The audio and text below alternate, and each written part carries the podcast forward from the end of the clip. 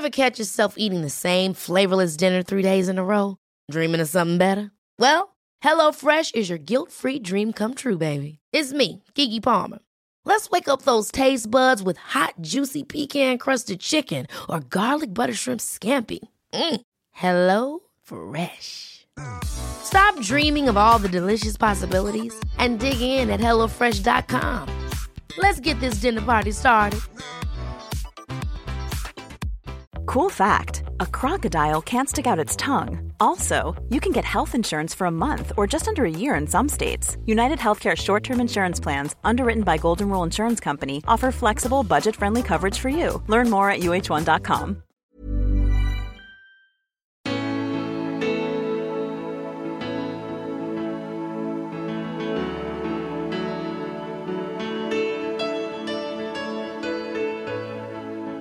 redan från början så ser man ju att Sverige sticker ut.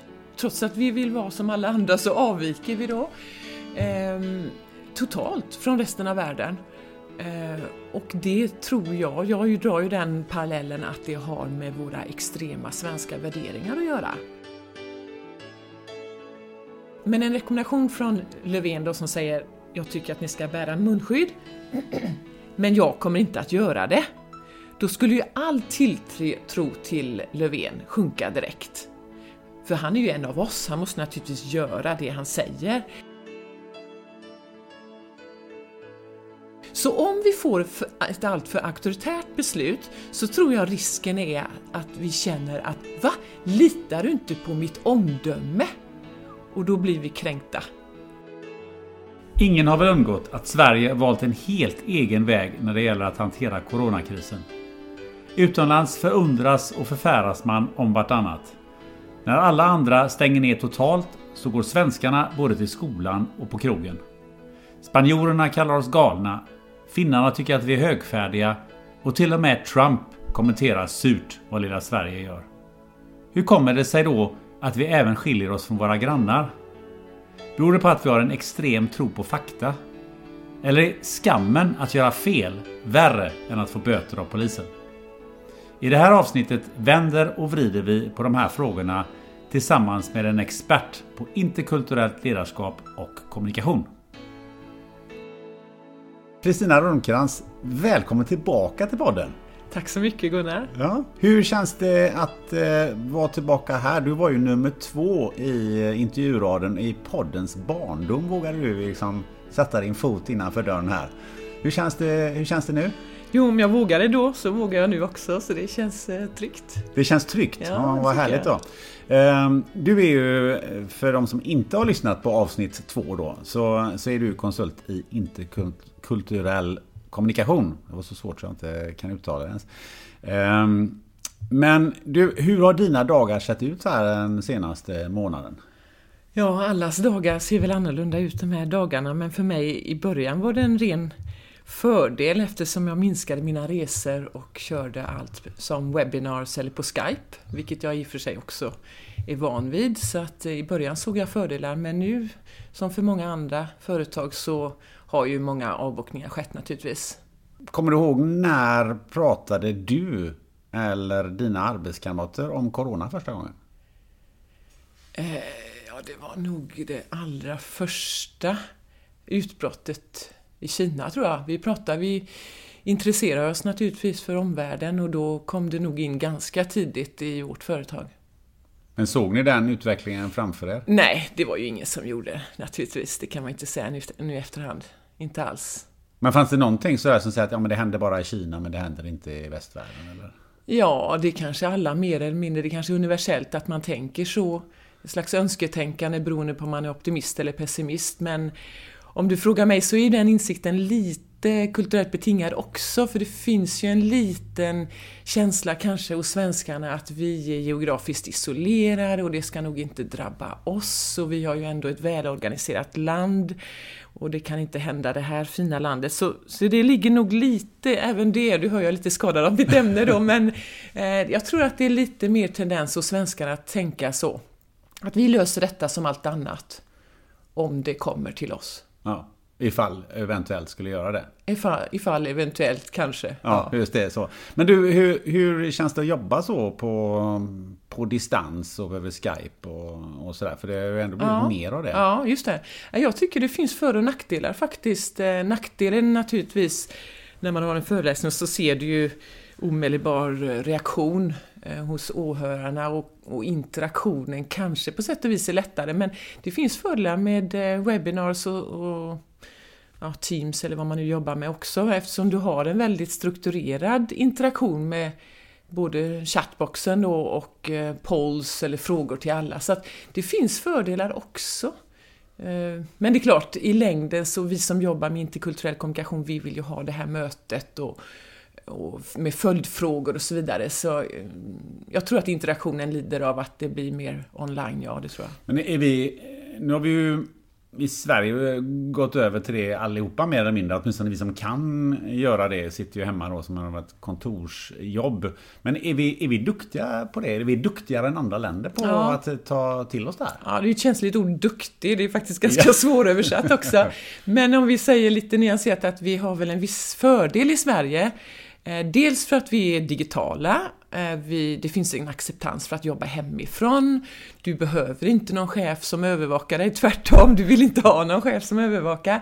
Så där har vi ju redan en eh, fördel skulle jag säga, att vi, vi har den kulturen att vi, det är accepterat att jobba hemifrån och vi går hem tidigt men sen jobbar vi på kvällen och så vidare. Så ja, eh, att jobba hemifrån är inte så frustrerande annorlunda för en svensk som det är för en spanjor som också kanske i kulturen har mer behov av face-to-face meetings och mer kommunikativ.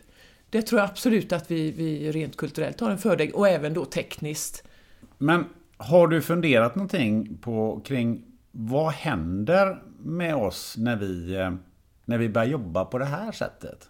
För då, då är vi ju ännu längre ifrån chefen. Jag vet ju att du har tidigare sagt att man är, och det är många andra som säger också, att vi har en väldigt platt organisation och vi ifrågasätter och så vidare. Nu, nu sitter vi hemma och jobbar. Ja, vissa beteenden förstärks säkert och, och eh, vi sätter säkert, etablerar nya rutiner på gott och ont för klimat, ekonomi och, och tid. Eh, så tror jag säkert det. är. Sen kanske det blir en, eh, ett uppdämt behov av att trots allt mötas tillsammans igen. Det tror jag är ganska universellt, det behovet. Men finns det någonting som säger att eh, våra redan platta organisationer blir ännu plattare? Ja, den är ju ganska intressant. Kan det bli plattare? Vad är det om det är helt platt? Ja, jag, jag har ju den eh, idén att Sverige är det världen, har världens plattaste ledarskap.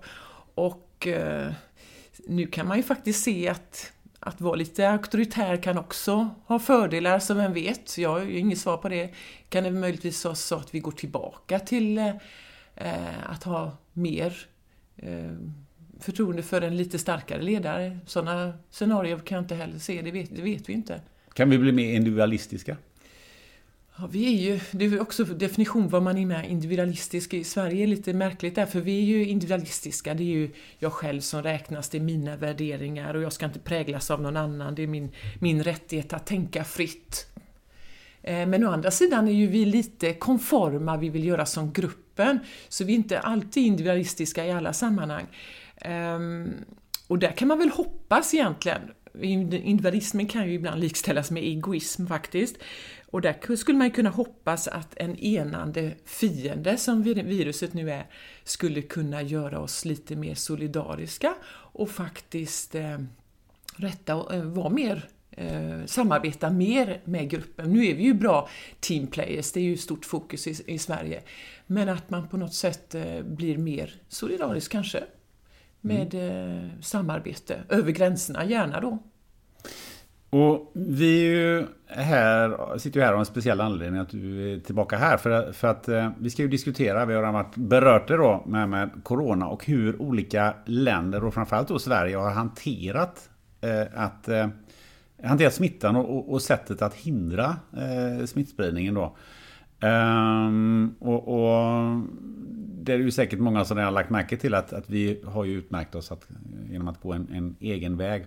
Men jag tänkte så här att för de som inte riktigt vet vad du gör och din, så att säga, din, din bakgrund. Var är eh, interkulturell kommunikation och vad, vad, är, vad är konsulteri inom det Ja, området? det. Vad innebär det? Vad Så vi har det? det som en liten Ja. bakgrund där. Ja, ja ja nej, jag jobbar ju som konsult för BBI International och BBI, företagsnamnet, det står just för Better Business International. Och idén är ju att om du kan förbättra din internationella kommunikation, förstår hur, eh, att fransmännen har ett annat sätt att se på ledarskap och feedback och tillit och så vidare, så kan du anpassa din kommunikation, förbättra din kommunikation och därmed bör det leda till bättre affärer. Så vi som jobbar med detta, vi ser ju att det är ett ganska enkelt verktyg, interkulturell kompetens. Eh, att ha den här förståelsen. Men jag brukar säga att det är tre stadier egentligen interkulturell kompetens. Först måste du vara medveten om din egen ledarskapsstil och din egen kommunikationsstil. Är jag, är jag direkt eller indirekt? Hur tar och ger jag kritik? Hur bygger jag tillit och så vidare. Och sen titta på den andra kulturen som du ska samarbeta med eller göra affärer med. Eh, och sen det tredje steget är att också våga eh, anpassa sig. Det behöver inte vara att du går utanför din bekvämlighetszon, det kan snarare vara att du, du förstorar din bekvämlighetszon för att då anpassa din kommunikation och göra motparten då mer bekväm och faktiskt dra nytta av de olikheter vi har. För det har ju, är det något som coronakrisen har visat oss så är det ju att vi är olika. Och kan vi då se det som en fördel, dra nytta av olikheterna, så bara då drar vi nytta av mångfalden. Jag brukar säga att, att mångfald är ju olika perspektiv. Och om vi ska dra nytta av det så måste vi ha interkulturell kompetens. Mm. Bra bakgrundstecknande eh, till det här. Men om vi tittar på, på dagens ämne, om vi bara tar liksom det här eh, Kasta oss rakt in, men i form av någon sorts helikopterperspektiv. Vad, vad är din bild av hur olika länder har hanterat den här krisen ur ett, ur ett kulturellt perspektiv? Så här lite övergripande. Mm. Det kan ju tyckas, måste jag säga nu, kanske först en, en lyxdiskussion att få lov att grotta ner sig i detta med, när världen lider då, men det är ju ett intresse jag har sedan flera år. Och naturligtvis så blir ju, som du säger, hanteringen av coronakrisen en fantastisk plattform för oss som är interkulturellt eh, intresserade. Och redan från början så ser man ju att Sverige sticker ut. Trots att vi vill vara som alla andra så avviker vi då. eh, totalt från resten av världen. Eh, och det tror jag, jag drar ju den parallellen att det har med våra extrema svenska värderingar att göra. Och det finns ju forskning på detta, att vi, vi är ju inte alls så lagom som vi tror och det är faktiskt lite värre när svenskarna säger att vi är normala eller kanske lite mer normala än andra, det tycker ju alla. Men när svenskarna säger det så är det ju extra fel, för vi har ju avvikande eh, värderingar. Vi har som vi sa då kanske ett av världens plattaste ledarskapssystem. Vi har högst, eh, en av länder som har högst eh, tillit i samhället. Vi har eh, eh, ett, eh, en hantering av information, vi delar information med alla. Eh, jämlikhet, vi delegerar och så vidare. Vad, vad, vad tycker du i det här är mest slående? Mm.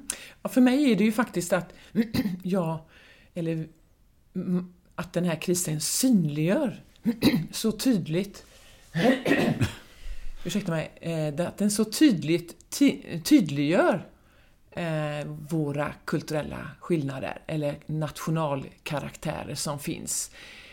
Ehm, jag kanske drar paralleller som är för långtgående ibland, men om vi tittar på hur vi hanterade från början så ehm, kan man ju säga att ja, det beror på tillit. Vi har tillit från eh, samhället till myndigheter och från myndigheter till invånare och även den interpersonella alltså tilliten mellan människor. Visst, den, den hjälper ju till. Men det har ju Norge också, enligt forskningen. Eh, så det måste ju bero på andra saker som gör att svenskarna sticker ut i vårt hanterande. Och då har jag lite olika idéer om detta. Dels är det då tilliten och sen är det att vi har en tilltro till eh, expertisen. Vi är ju extremt faktaorienterade som den större delen av Nordeuropa är.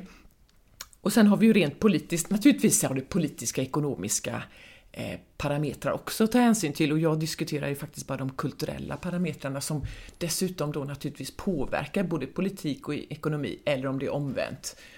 Ehm, men vad jag menar då att vi har en extrem tillit till expertis och fakta och dessutom systemet i sig när vi har Folkhälsovårdsmyndigheten som sitter på expertisen så litar vi på det och vi tycker att det är bra att det inte är ett politiskt beslut.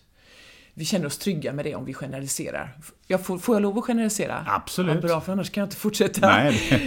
för generalisering innebär ju att jag ser det som ett, något kollektivt eh, beteende. För kultur är ju kollektivt. Sen finns det in undantag, vi kanske är undantag mot, till vår nationalkaraktär. Men eh, generellt sett så är svenskarna faktaorienterade och vi tycker vi är helt trygga med att eh, det inte är då ett politiskt beslut. Och sen vill vi inte ha de här att en tilltro till en stark ledare, det är ju någonting som vi ser världen över. Att folk vill ha en stark ledare. Men det är ju inte det som prioriteras, i Sverige. Eh, inte det att vi vill ha en svag ledare, men vi vill ha en ledare som delegerar, lyssnar på andra. Eh, helt andra eh, karaktärsdrag. Och det betyder att den här signalpolitiken som vissa starka ledare då vill framföra, det accepteras ju i andra länder, men det gör det ju inte i Sverige. Vi tycker att det är mycket snack och lite verkstad. Eh, och så tänker jag också på hur man kan se då att ledarskap inte är universellt genom att eh, ta en sån som Trump till exempel nu som rekommenderar eh, munskydd. Han rekommenderar det och så säger han samtidigt att jag kommer inte att bära munskydd. Om Löfven gick ut med en rekommendation, för det första så är ju en rekommendation i princip en lag nästan, en informell lag. Man förväntas lyda. Men en rekommendation från Löfven då som säger jag tycker att ni ska bära munskydd, men jag kommer inte att göra det. Då skulle ju all tilltro till Löfven sjunka direkt. För han är ju en av oss, han måste naturligtvis göra det han säger. Men eh, där tror jag vi har en, skill en eh, skillnad på attityd till ledarskap helt enkelt. Det, som, det verktyg som går hem i andra länder där man vill ha en stark ledare går inte hem, fungerar inte, skulle inte fungera i Sverige. Men för man kan ju se här att eh, man rekommenderade folk att stanna hemma och jag läste att eh, nu under påsk, mm.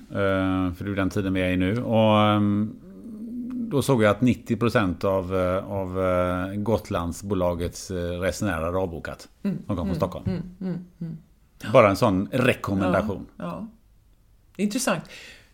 Och jag såg nyligen en studie på beteende, för egentligen är det ju viktigare i det här fallet hur beter sig människor, eller vi, eh, mer viktigt än vilka lagar och regler du har. Och då visade det sig att eh, frågan uppstod då, eller frågan ställdes, eh, undviker du folksamlingar? Och då gör svenskarna det lika mycket som andra länder som har striktare regler. Och som du säger, du ser ju direkt eh, eh resultatet. Och det kan ju, nu, nu jag eh, säger jag, drar en parallell där också, det har ju med vår tillit visst, men också det här att vilja vara konform.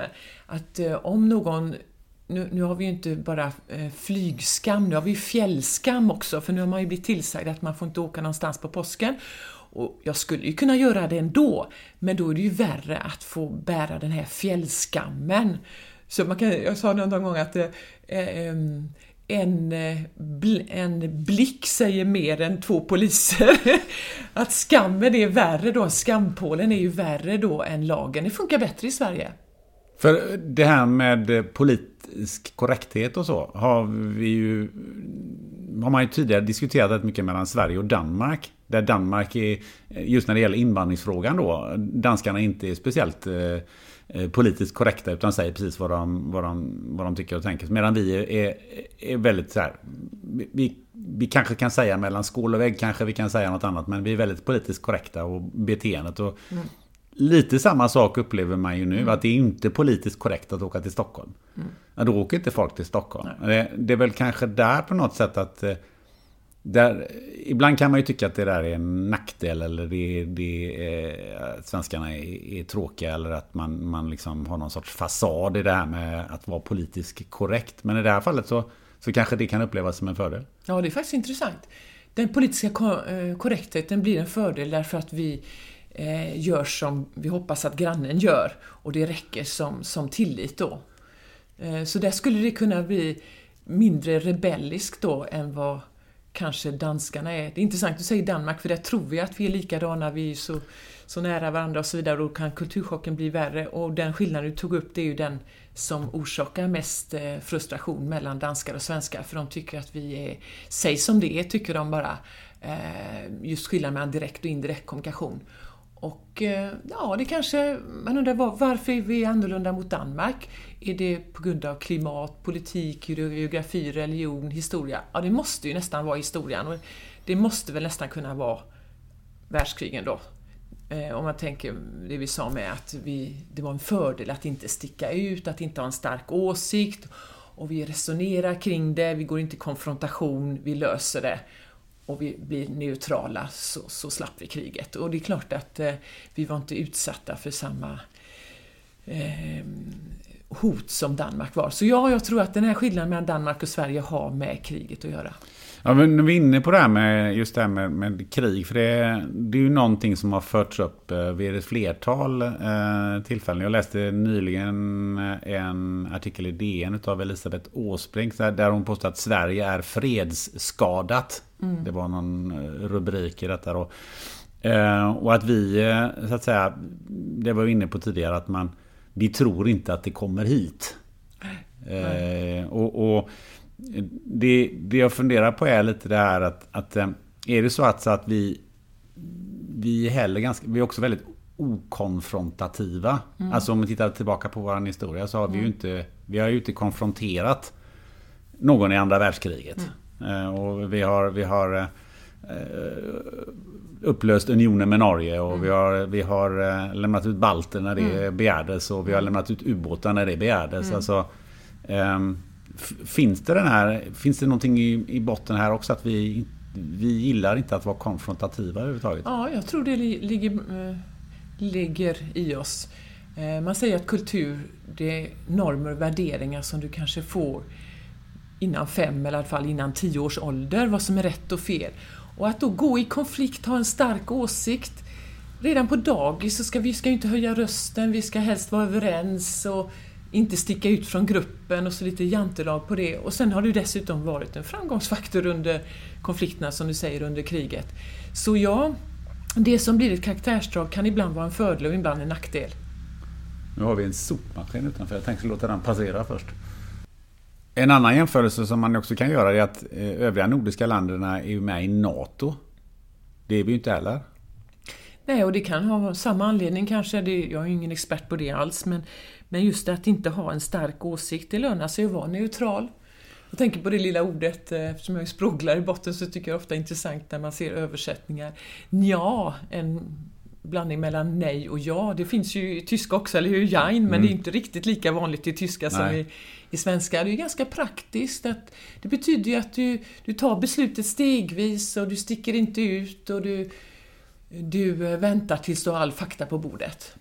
Men någonting som man funderar, kan fundera på då är ju varför har vi då så hög tillit till staten? Då finns det forskning som säger att ju mer homogent ett land är, desto högre tillit har du.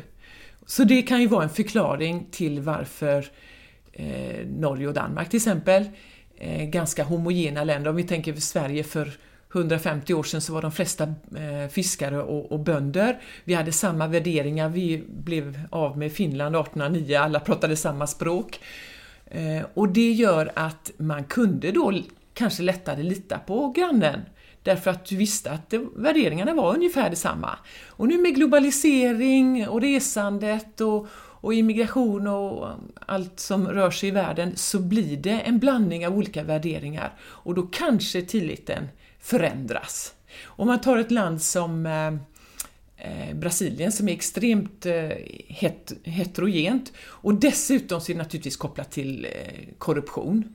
Så har du låg korruption och homogent land så är benägenheten större att ha hög tillit då. Så Brasilien till exempel, om vi tar ett, en motsats där, så har man, eh, ligger man väldigt lågt i tillit beroende på dels ett heterogent land med 200 miljoner invånare och hög korruption.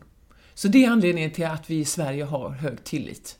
Men finns det någonting i som säger att vi har ju en, väldigt länge haft en, en överstatlighet i Sverige, ända sedan Gustav Vasas eh, tid egentligen. Och att eh, i alla fall de senaste 200-300 åren så har inte staten gjort oss jätteilla.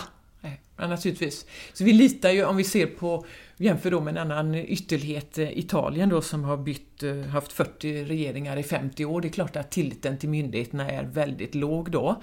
Så det har inte bara med korruption att göra. Medan Sverige då har haft eh, en mer vi har sett fördelarna med att till exempel betala skatt. Vi fick tillbaka någonting, vi har lägre korruption, vi litar på staten. Så ja, eh, tilliten har sina, sina anledningar i Sverige, absolut. Och det är någonting som vi ska vara rädda om, även om jag aldrig säger vad som är bra och dåligt och det gäller ju här också. Jag värderar ju inte en affärskultur mot någon annan. Jag säger inte att den ena är bra och den andra är dålig, utan jag bara säger att det är annorlunda. Och det intressanta är ju faktiskt att ett karaktärsdrag i ett land kan ibland vara negativt och ibland vara positivt. Ja, det ser vi ju lite här. Ja, precis, det ser vi ju här. Men bara för att förstärka det, det här med tillit vill, vill man ju trots allt ha. Men hade vi skadat tilliten om vi hade infört hårda förbud? Ja, eh, det är ju det är ingen som har svar på, det vet inte jag heller, men risken finns ju att om du går ut med ett Eh, Eh, påbud då som du inte känner, om svenskarna inte känner att det är tillräckligt med fakta, det är inte, finns, det är inte tillräckligt evidensbaserat eh, och det har en liten tendens till att vara ett politiskt beslut eller någon slags signalpolitik, då tror jag att vi snarare blir rebelliska. För då har vi ju den paradoxala eh, Ehm, eh, attityden också, att vi ska ifrågasätta auktoriteter. Vi litar på staten och om man rekommenderas att inte åka iväg så gör vi inte det. Men samtidigt så kan vi vara lite rebelliska, vi kan köra lite för fort på vägarna för det är ju jag som har ett eget omdöme, eller hur? Vi går mot rött ljus här i Göteborg för det är ändå jag som du ska lita på mitt omdöme. Så om vi får ett alltför auktoritärt beslut så tror jag risken är att vi känner att Va? Litar du inte på mitt omdöme? Och då blir vi kränkta.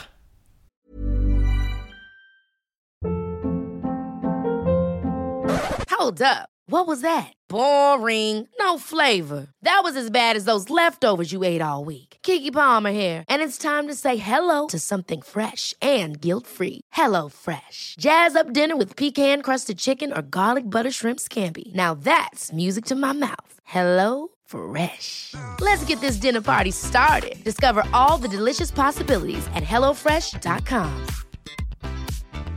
Hey, it's Ryan Reynolds, and I'm here with Keith, co star of my upcoming film, If, only in theaters, May 17th. Do you want to tell people the big news? All right, I'll do it. Sign up now and you'll get unlimited for $15 a month in six months of Paramount Plus Essential Plan on us. Mintmobile.com slash switch. Upfront payment of $45 equivalent to $15 per month. Unlimited over 40 gigabytes per month. Face lower speeds. Videos at 480p. Active Mint customers by 531.24 get six months of Paramount Plus Essential Plan. Auto renews after six months. Offer ends May 31st, 2024. Separate Paramount Plus registration required. Terms and conditions apply if rated PG. Many of us have those stubborn pounds that seem impossible to lose, no matter how good we eat or how hard we work out. My solution is PlushCare. PlushCare is a leading telehealth provider with doctors who are there for you day and night to partner with you in your weight loss journey. They can prescribe FDA-approved weight loss medications like Wagovi and Zepbound for those who qualify. Plus, they accept most insurance plans. To get started, visit plushcare.com slash weight loss. That's plushcare.com slash weight loss. Då blir vi kränkta. Ja, vi lever ju i det lättkränktas land, säger man. Så jag tror att för att, gå in, för att få eh, gå igenom ett beslut så måste det vara eh, faktabaserat. Hade, hade man som politiker förlorat rejält på det? Jag tror att risken är, och jag tror att man vet om det, att eh, det är som jag sa i början här, att olika verktyg eh, fungerar på olika sätt. Och eh, det måste vara väl underbyggt och det måste vara relevant på alla vis för att det ska gå igenom. Ja. Annars så är vi ju snarare uppfostrade. Jag tänker att Sveriges sätt att hantera eh, coronakrisen, det är lite grann som hur vi uppfostrar bra barn eller rekryterar nya positioner. Vi lär ju oss att tänka utanför boxen och inte nödvändigtvis eh, säga, göra exakt så som auktoriteterna säger, utan hellre tänka utanför boxen. Och när vi rekryterar folk så säger vi att vi ska ta egna initiativ och, och det premieras då. Eh, så det är en paradox. Vi litar på, på staten men samtidigt så ska vi tänka själv. Så för mig är det ju ingen slump att Pippi Långstrump och Greta Thunberg är svenskar. Det är ju naturligtvis en del av detta. att vi ska tänka nytt. Så därför tror jag att ett alltför auktoritärt beslut skulle inte fungera som verktyg i Sverige. Då skulle vi ifrågasätta det. För vi uppfostras att ifrågasätta chefen, att ifrågasätta auktoriteter. Så ja, eh, det tror jag skulle vara riskfyllt för, för Sverige. För, för vi litar ju också på det här med folkvett i Sverige. Just det. Eh, nu är vi visserligen inte ensamma i världen på det här med allemansrätt, men hyfsat eh, halvunika. Och då litar vi ju på att folk inte trampar ner eller inte tältar i någons trädgård. Eller vi behöver liksom ingen vi behöver liksom inte några förbud för det. Vi, vi, vi räknar med att folk inte förstör i naturen. Just det. Det är också en sorts tillit. Ja, det är tillit. Och folkvett är ju um, egentligen lite lustigt begrepp, för folkvett är ju inte samma i Sverige som i andra länder. Så det är en liten fara med det tycker jag, för då tar du för givet att alla andra har samma värderingar som du. Och, och, därför måste man ju till exempel gå ut med regler kring allemansrätten, för det är inte sunt förnuft, det är inte universellt, eller folkvett är inte universellt. Vad som är folkvett för oss det är att eh, ta av sig skorna när man kommer in, och när jag gjorde det i Frankrike så var det inte så bra, och så vidare och så vidare. Ehm, så den, det är lite, eh, kan vara lite riskfyllt att för, eh, förlita sig på, på folkvett. Men visst, eh, precis som du säger så, så förväntas alla gå in i gruppen och följa de här ibland oskrivna reglerna. Och då gör vi inte det så får vi ju skam då, då skäms vi. Och det är alltså värre. Så det kan vara ett bra verktyg. En fundering jag har också som, jag, som jag bara har klurat på själv, det är det här att, att vi också är väldigt nära naturen. Alltså vi är uppvuxna nära naturen och, och vi, vi, vi var tvungna att förhålla oss till den på kanske på ett annorlunda sätt än vad, alltså historiskt sett. Eh, så, så var vi ju långt efter när det gäller städer och den typen av, av, av organiserad eh, samhällsstruktur så att säga. Eh, har vi där någonstans hittat en respekt och att vi måste respektera varandra annars blir vi uppätna eller Det tror jag säkert. Ja, ja.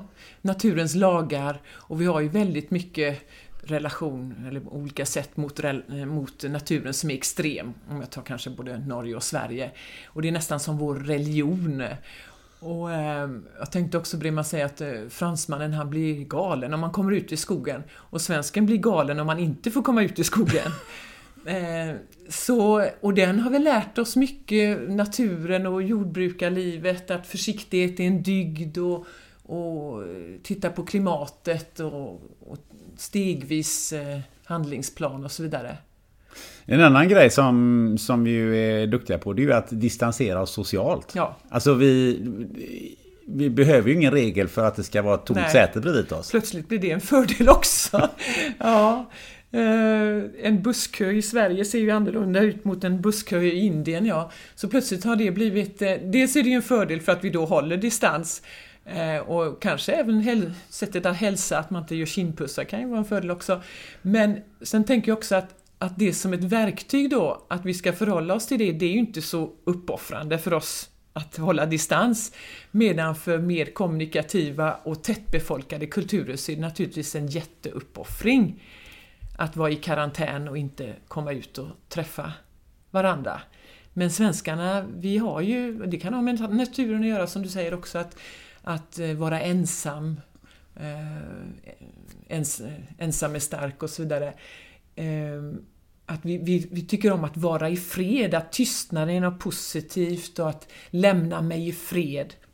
I vår kultur är något positivt. Så ja, där blir ju för, plötsligt det eh, en fördel då.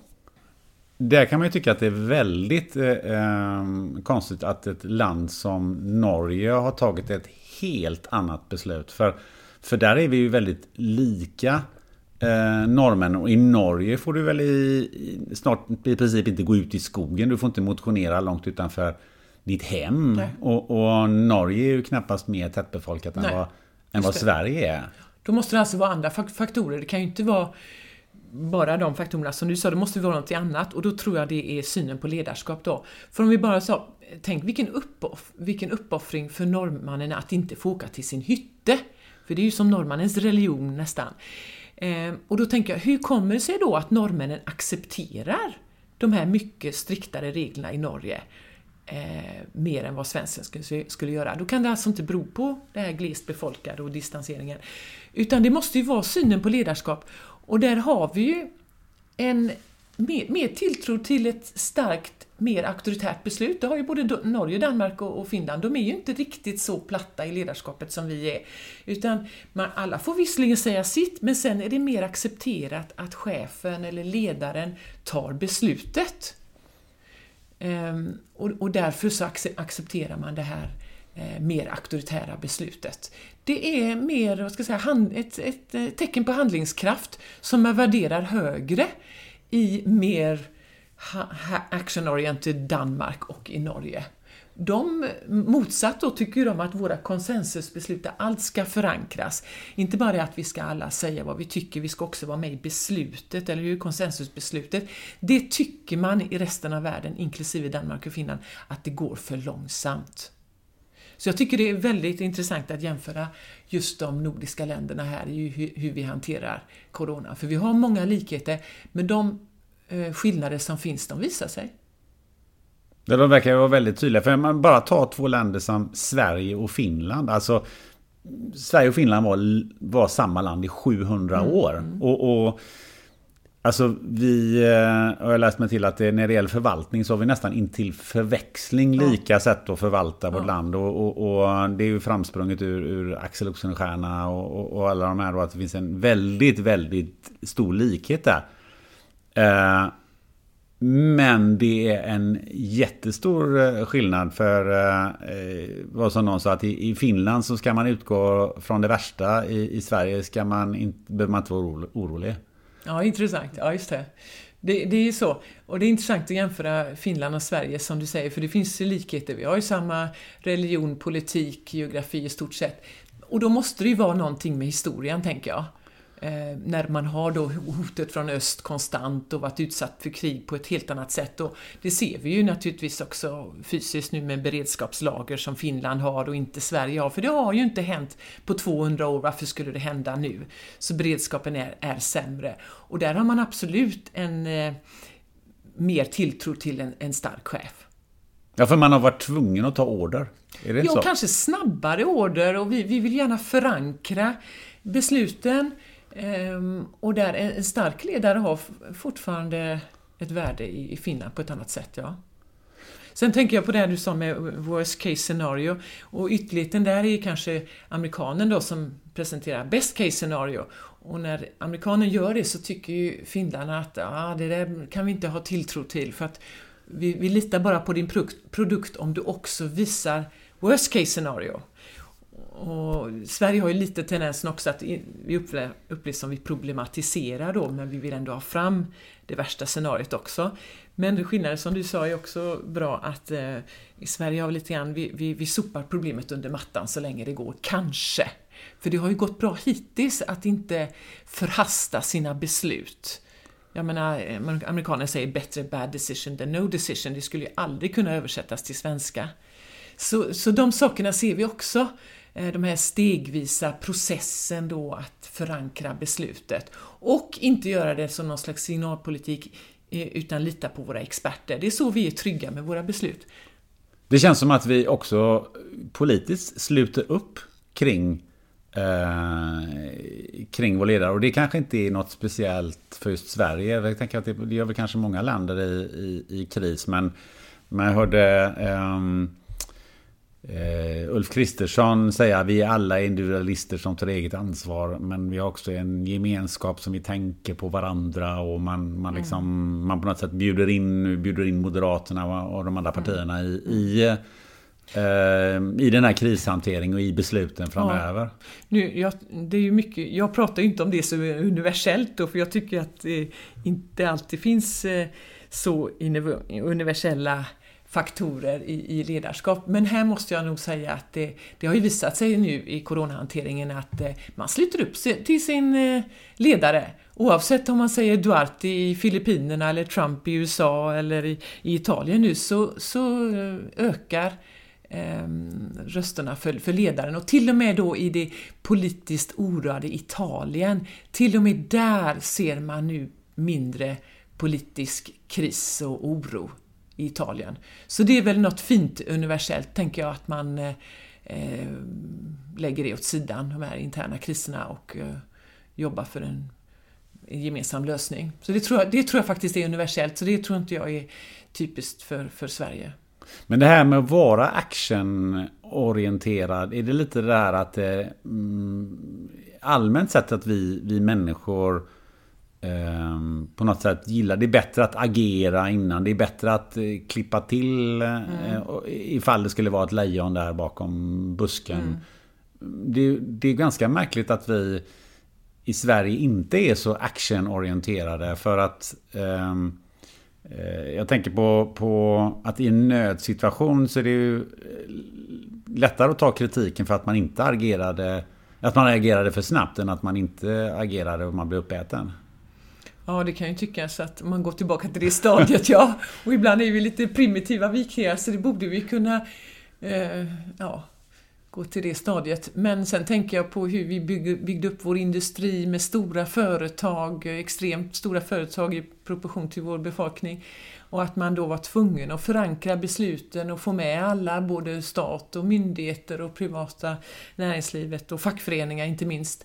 Och då blir det den här, eh, det här konsensusbeslutet tror jag som eh, går lite långsammare och då prioriterar man det för att agera. Om vi tar Danmark igen så har vi ju en helt annan industrihistoria där med små företag, eh, en handelskultur där man var tvungen att vara mer action-oriented och, snabbare beslut och mer flexibilitet. Så absolut, det är väl den stora skillnaden mellan Danmark och Sverige. Men jag tänker på, vi sa tidigare att, att eh, man i Sverige då, om man hade, om man hade tagit de här, eh, så här förbudsbeslut och, och stänga in folk och så vidare.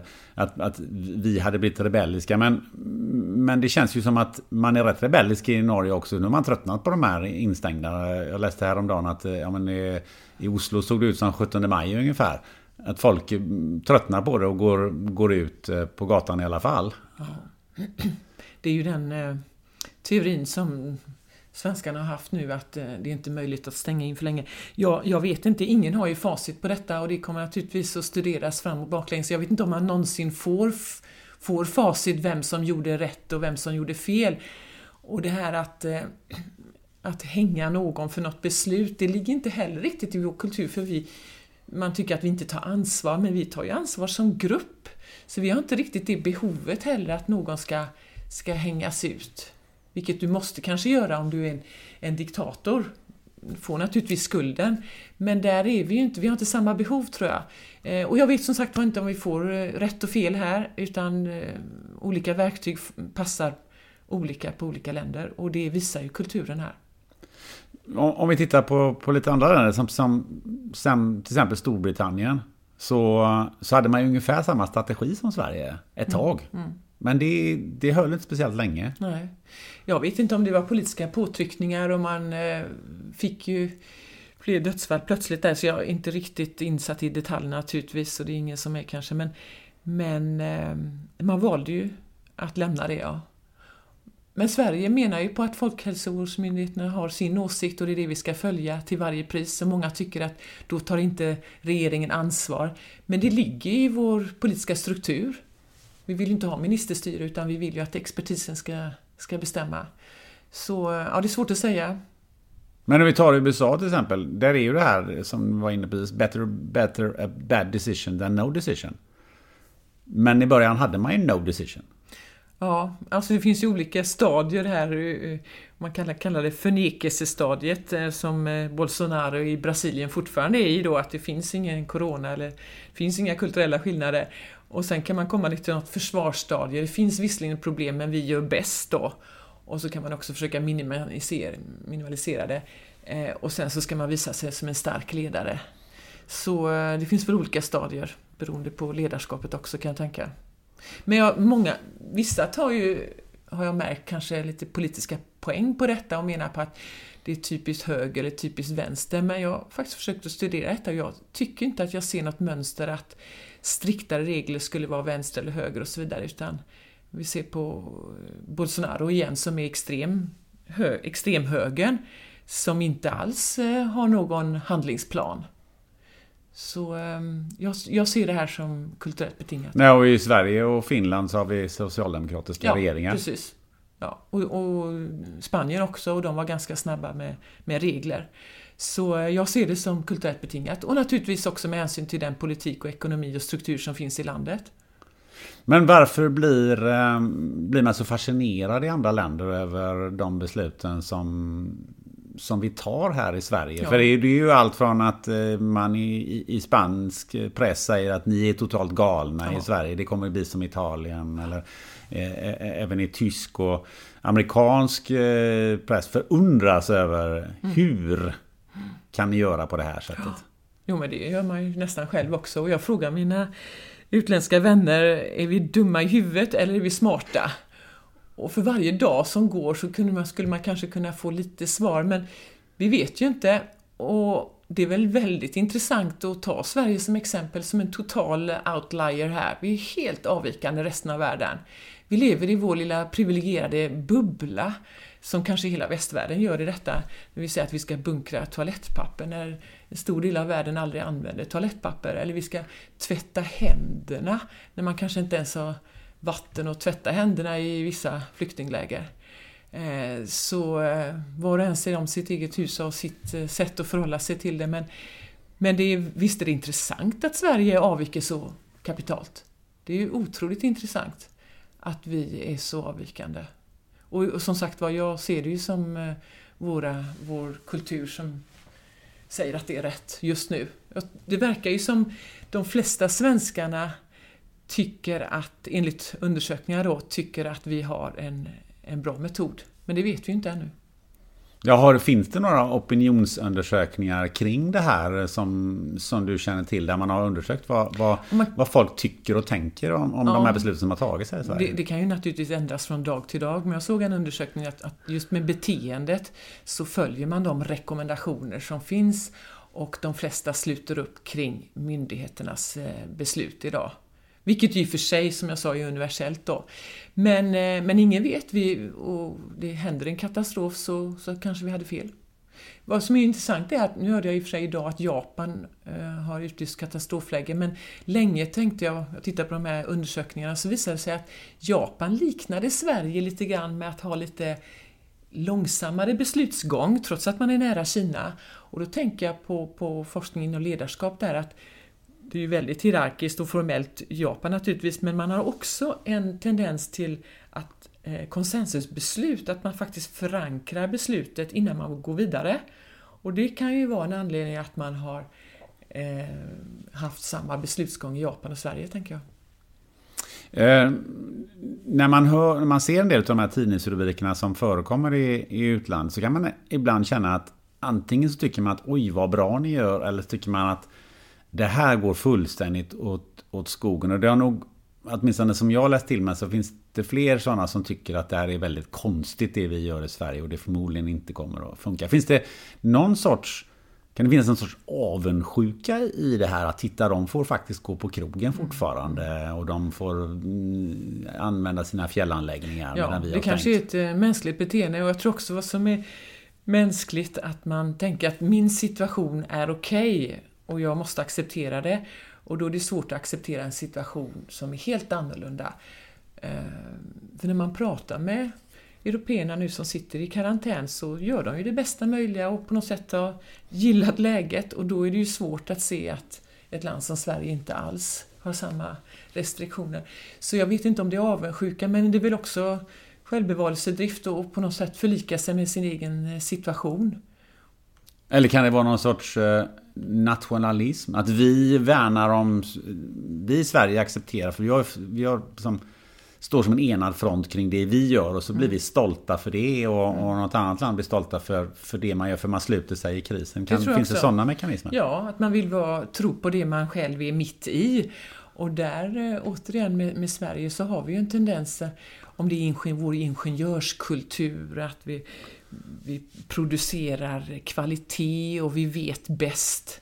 Vi vet till och med bättre än vad beställaren vet. Om han om han beställer två skruvar så kanske vi ger honom fyra skruvar, för han vet inte att han egentligen borde ha fyra skruvar. Vi förädlar produkterna då, vilket kan eh, driva amerikaner till vansinne.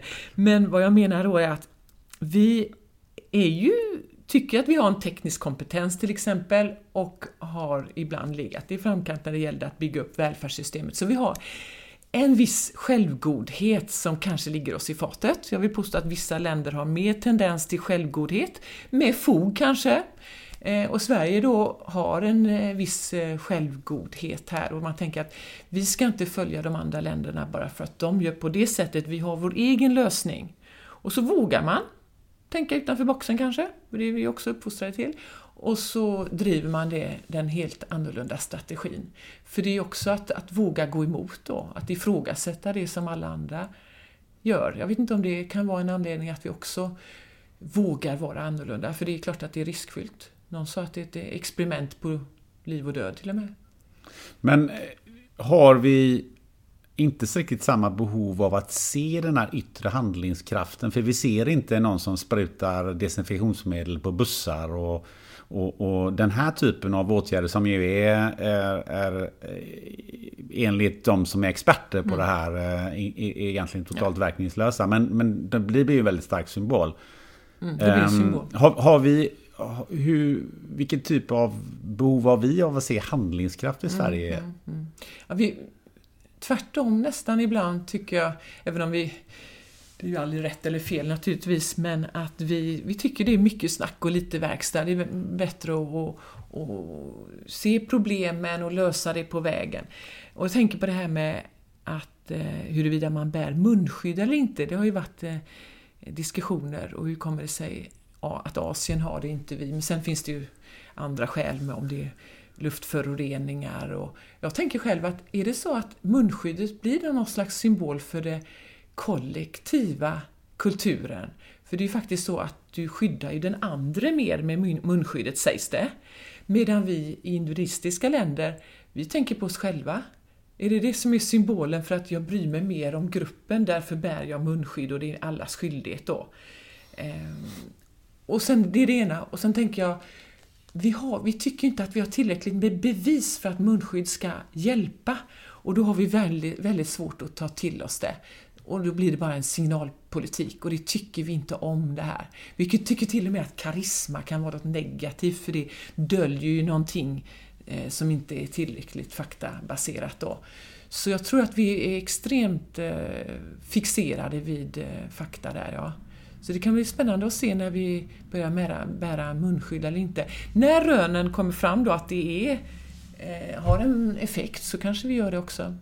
Men är det lite det där eh, som vi var inne på tidigare, att, eh, att vi är hellre politiskt korrekta än att vi bär på oss någonting som är korrekt. Alltså det här, mm, för det är ju mer ett sätt att Eh, på ett väldigt tydligt sätt att um, följa massan. Mm, Alla har mm, munskydd. Mm. Uh, ja. Medan i, när det gäller att vara politiskt korrekt så, så, syns ju inte det på samma sätt. Ja, just det. Så egentligen inte motsägelsefullt tänker jag. Men så är det ju med värderingar och normer att ibland tar en värdering eh, eh, över, över, eller prioritet över en annan. Om vi tar till exempel det här med eh, att vara ärlig, så säger vi att det är väldigt viktigt att vara ärlig. Men vi vill ju inte gå i konflikt. Som jag frågar, har du en, eh, är min skjorta snygg? Så säger vi hellre, ja den är okej, okay, än att gå i konflikt och det är oärligt. Så det är olika parametrar som, som eh, dominerar då, kan man säga. Och när jag tänker med, med munskydd så skulle det vara intressant att veta, om nu alla bär munskydd, då borde jag ju också göra det för jag vill ju inte avvika från gruppen och lite jantelag som jag sa på det och att vara konform då. Men då går det ju stick i stäv med min tilltro till forskning och till eh, eh, fakta. Och då tror jag, personligen i alla fall, så vill jag hellre ha fakta på det. Så där eh, blir det här konforma gruppbeteendet mindre väsentligt. Där, där blir det individualistiska eh, dominant. Då börjar vi närma oss eh, slutet på den här eh, intressanta diskussionen och som sagt var, ingen av oss sitter ju varken med, med facit av hur, eh, hur kommer det bli? Är vi på rätt väg rent, rent smittskyddsmässigt? Ehm, och, och, dessutom så är ju det här med, med olika kulturer. Det finns ju så att säga, precis som du har sagt många gånger, att det finns inga rätt och inga, inga fel. Utan det finns en fördel ibland att man har viss kultur och en nackdel ibland. Då. Men om vi tittar lite grann in i framtiden. Om vi, om vi om vi bara ägnar oss åt lite spekulation. Det, det, spekuleras rätt mycket och jag tycker att vi kan ägna oss åt spekulation lite grann här mm. också. Men jag tänker så här om, om, om sex månader, månader när det här mer eller mindre har, har blåst över. Och så visar det sig att Sverige har klarat sig bäst i världen. Vad tror du kommer att hända med bilden av Sverige i utlandet? Eh, för det första så är det inte säkert att vi har facit, det beror ju på hur man räknar och så vidare. Det är klart vår exportindustri måste ju lida otroligt av detta. Eh, ekonomiskt naturligtvis och allt annat.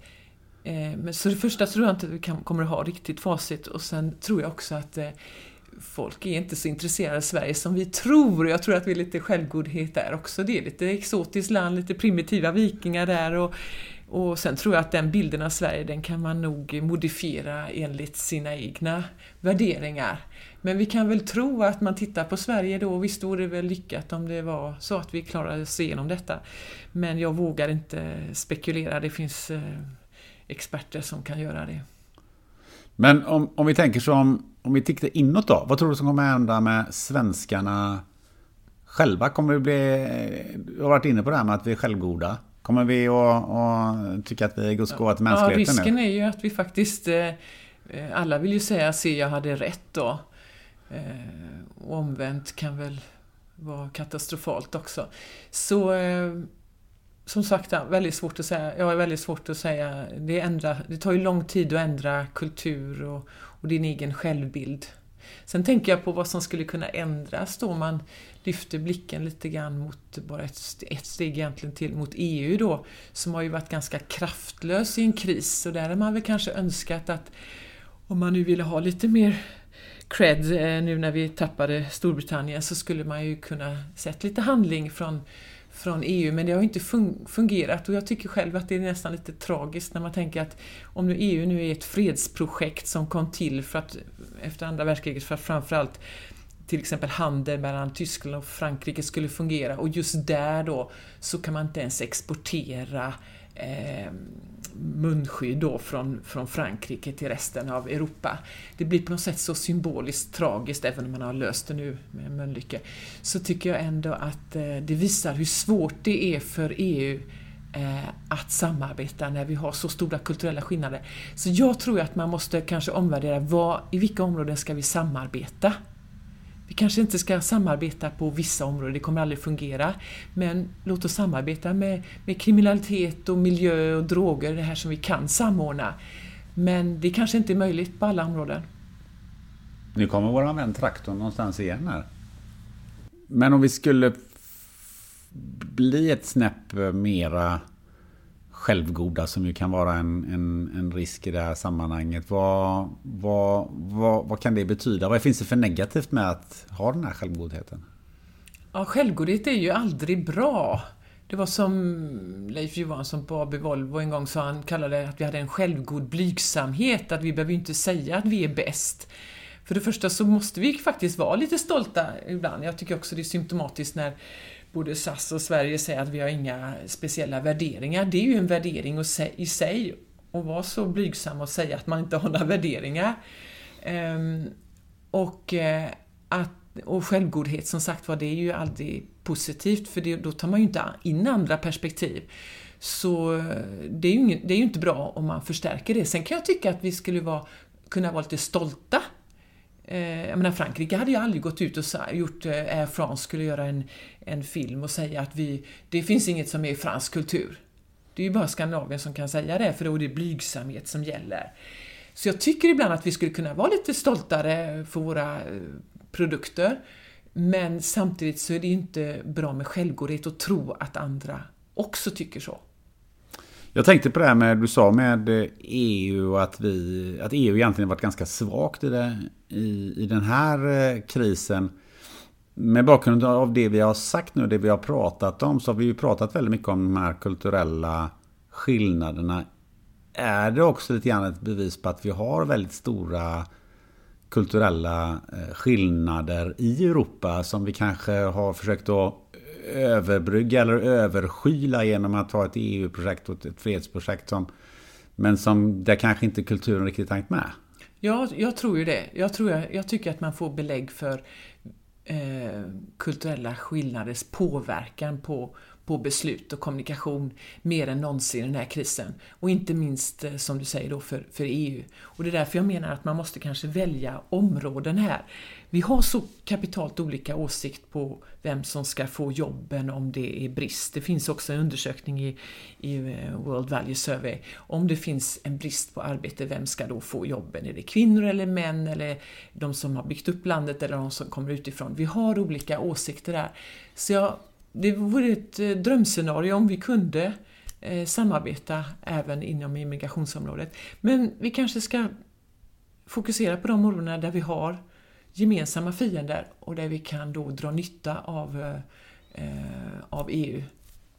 Så jag tror att man får välja områden. Men hur tror du EU påverkas av, eh, av den här eh, coronakrisen ur, ur bakgrund av det vi säger här? Ja, i en kris så blir väl alla egoistiska och därmed nationalistiska.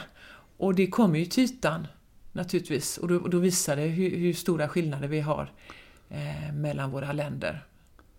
Men eh, om vi, om vi så att säga, avslutningsvis ser hur, hur eh, tycker du att man bäst följer den här eh, diskussionen just utifrån ur eh, den synvinkeln, det här interkulturella skillnaden och så vidare. Vad, vad, vad tycker du man ska titta efter eller vad tycker du man ska läsa om man är, är intresserad av att se hur, hur, hur blir det här nu mm, framöver? Mm, mm. Nej, men vi som jobbar med interkulturell kommunikation vi, vi eh, vill ju medvetandegöra eh, Eh, både ditt eget beteende och andras värderingar. Så det är väl steg ett att försöka förstå varför är Danmark mer handlingsorienterat och hur kan vi hantera det? Hur kan vi dra nytta av den, de olika perspektiven vi har? Så jag tror med, att medvetandegöra våra kulturella skillnader tror jag faktiskt även i ett EU-perspektiv skulle vara främjande för, för hela EU-samarbetet och kanske acceptera att i vissa områden så har vi så olika världssyn så att det är kanske inte någon idé att vi, vi tvingas till något samarbete i just dessa områden. Kristina, jag vet ju att du är oerhört engagerad i den här frågan och naturligtvis oerhört intresserad också. Och om det då är eh, flera av lyssnarna som gärna vill eh, hänga på och eh, höra vad du säger och, och, och skriver och sådär. Vad, hur, hur gör man då? Ja, du kan eh, mejla mig på bbi.se eller också finns jag med på LinkedIn. Där tar jag också gärna diskussioner i ämnet. Och, hör olika perspektiv. Jag tycker det är väldigt givande när vi kan eh, föra diskussioner på, på LinkedIn till exempel. Fantastiskt! Eh, tack så hemskt mycket Kristina eh, för att vi kunde återknyta kontakten och prata om det här spännande ämnet. Tack för att du bjöd in mig.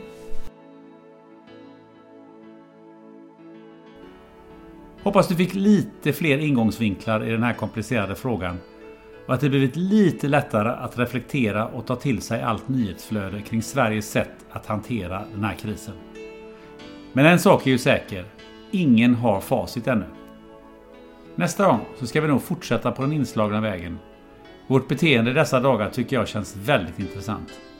Men hur det blir i slutändan, ja, det beror lite på hur intervjumöjligheterna faller sig. Kanske måste även jag släppa på mitt krav på personliga möten i podden. Är du nyfiken så håll utkik i sociala medier.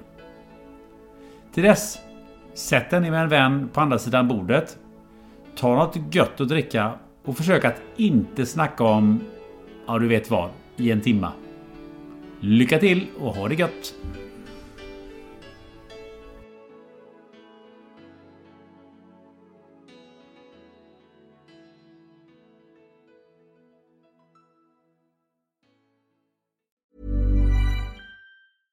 Catch yourself eating the same flavorless dinner three days in a row?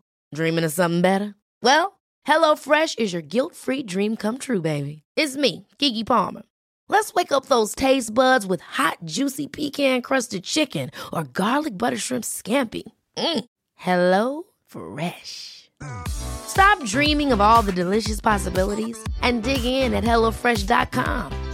Let's get this dinner party started. Even when we're on a budget, we still deserve nice things.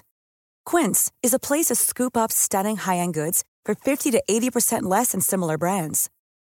They have buttery soft cashmere sweaters starting at $50, luxurious Italian leather bags, and so much more. Plus, Quince only works with factories that use safe, ethical, and responsible manufacturing. Get the high-end goods you'll love without the high price tag with Quince. Go to quince.com/style for free shipping and 365-day returns.